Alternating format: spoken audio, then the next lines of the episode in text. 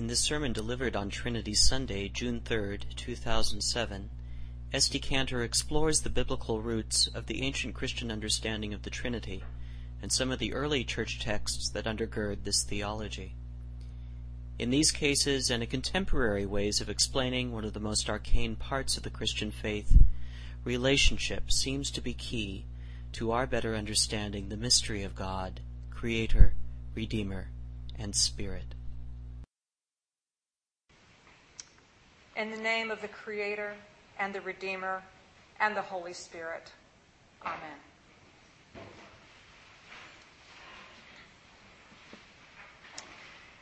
Well, I have been advised that in most churches it is a tradition for the rector to go away on Trinity Sunday and leave it to the associate to explain the Trinity.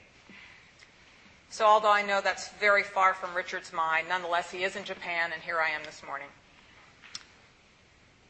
Well, when I thought about it and did some reading, seems to be very little doubt that the idea of the Trinity probably has its roots in ancient Hebrew thought, as so much does in the Bible. The Holy Spirit, after all, is the Ruach Elohim, the Spirit of God that moved over the water in Genesis 1 in the beginning. And when we chant the Sanctus together, Holy, Holy, Holy, Lord God of hosts, we are simply quoting Isaiah 6:3 when the seraphs attend the Lord God on his throne. In ancient Hebrew thought, chanting anything three times made it very emphatic, made it holy. In fact, when a person wanted to become a Jew, any non Jew who wanted to convert had to be dipped three times in the holy mikvah, the ritual bath of conversion, before he was considered a Jew.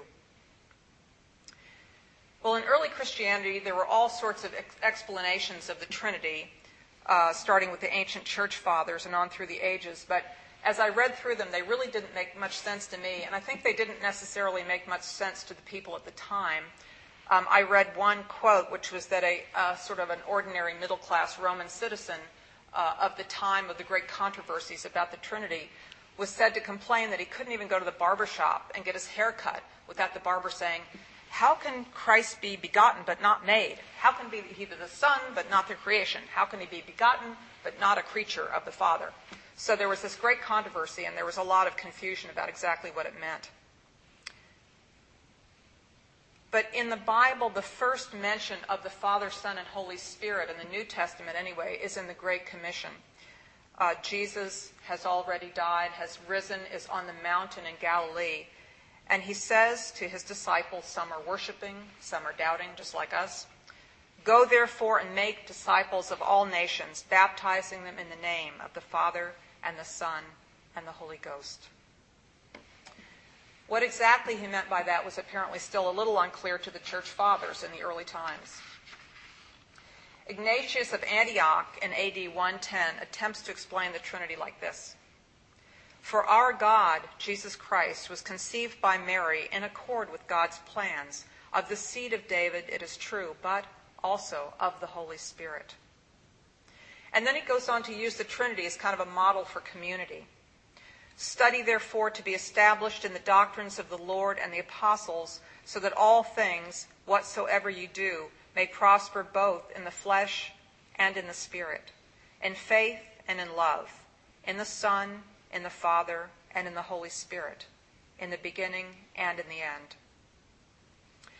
Then Justin Martyr in AD 151 says rather defensively, We will prove that we worship him reasonably, for we have learned that he is the Son of the true God himself, and he holds a second place, and the spirit of prophecy a third. For this they accuse us of madness, saying that we attribute to a crucified man a place second to the unchangeable and eternal God the creator of all things, but they are ignorant of the mystery therein. Gregory of Nyssa, the fourth century theologian, writes that it is impossible to think of one member of the Trinity without thinking of the others too. He likens them to three links of a chain that pull each other in the same direction. Well, luckily for me, we talked about this in Bible study on Wednesday, and I, I got at least one good idea of what you might think of the, the Trinity as being. Someone said, Well, I can be a father or a mother, a son or a daughter, and still be myself. I am all the same being with these three different relationships. And I like the explanations of the Trinity that are strictly in terms of relationship. I also heard it in the following way that God, the Father, is the omnipotent, the creator, the person who created the vast reaches of the universe.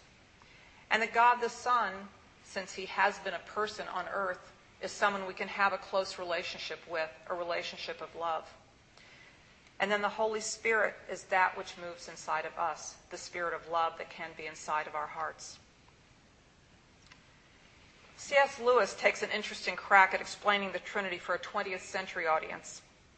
In a chapter in Mere Christianity called The Three Personal God, he compares the Trinity to the three dimensions of space.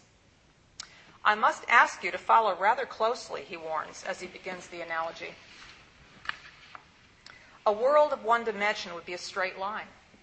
In a two dimensional world, several lines might make a figure, but in a three dimensional world, you would still have the figure, but now it would be solid a cube instead of a square, a sphere instead of a circle. As we advance to more real things, we don't lose anything of what we find in the simpler levels. You still have them, but combined in new ways, ways you could not imagine if you only had the simpler levels. Then it goes on to explaining that the Trinity could be seen in the image of a man praying. When a man kneels down to pray, he is trying to get in touch with God. The Holy Spirit inside him is prompting him to pray. Christ the Son is standing beside him, helping him to pray. You see what is happening? says Lewis. You can almost sense his excitement. God is the goal he is trying to reach, but that prompting inside of him, that is also God. And God is also the Son, the road along with which he is being pushed toward that goal. The man is being pushed into a higher form of spiritual life, what I call Zoe, which is the Greek word for life. In a children's homily I once heard, the preacher tried to explain the Trinity in a different way, with a flashlight and a mirror. Uh, the homilist said that the flashlight represented God the Father, the mirror God the Son, and that the reflection on the children's faces from the mirror was like the Holy Spirit. I like that analogy. The light of God is mirrored in Jesus.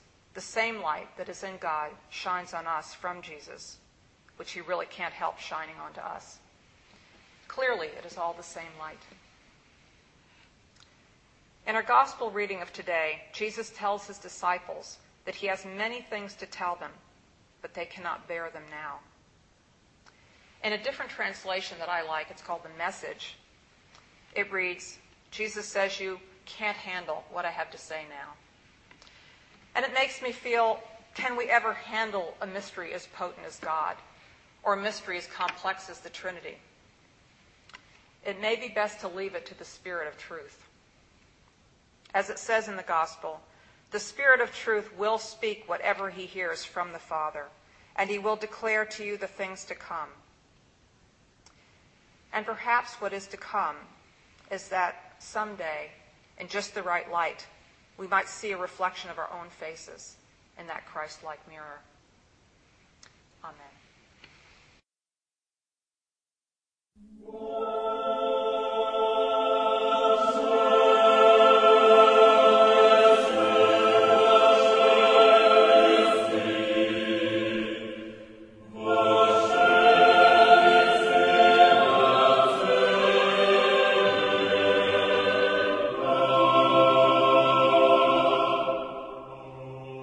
Thank you for listening to the Sermon Podcast from the Episcopal Church of Our Savior, Mill Valley, California.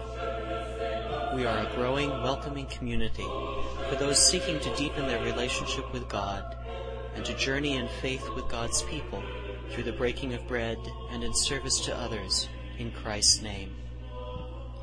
You can reach us by phone at 415 388 1907 or visit us online at oursaviourmv.org.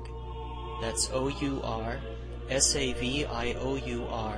M-V for Mill Valley dot org. We wish you God's peace, and we hope to be able to greet you in person very soon.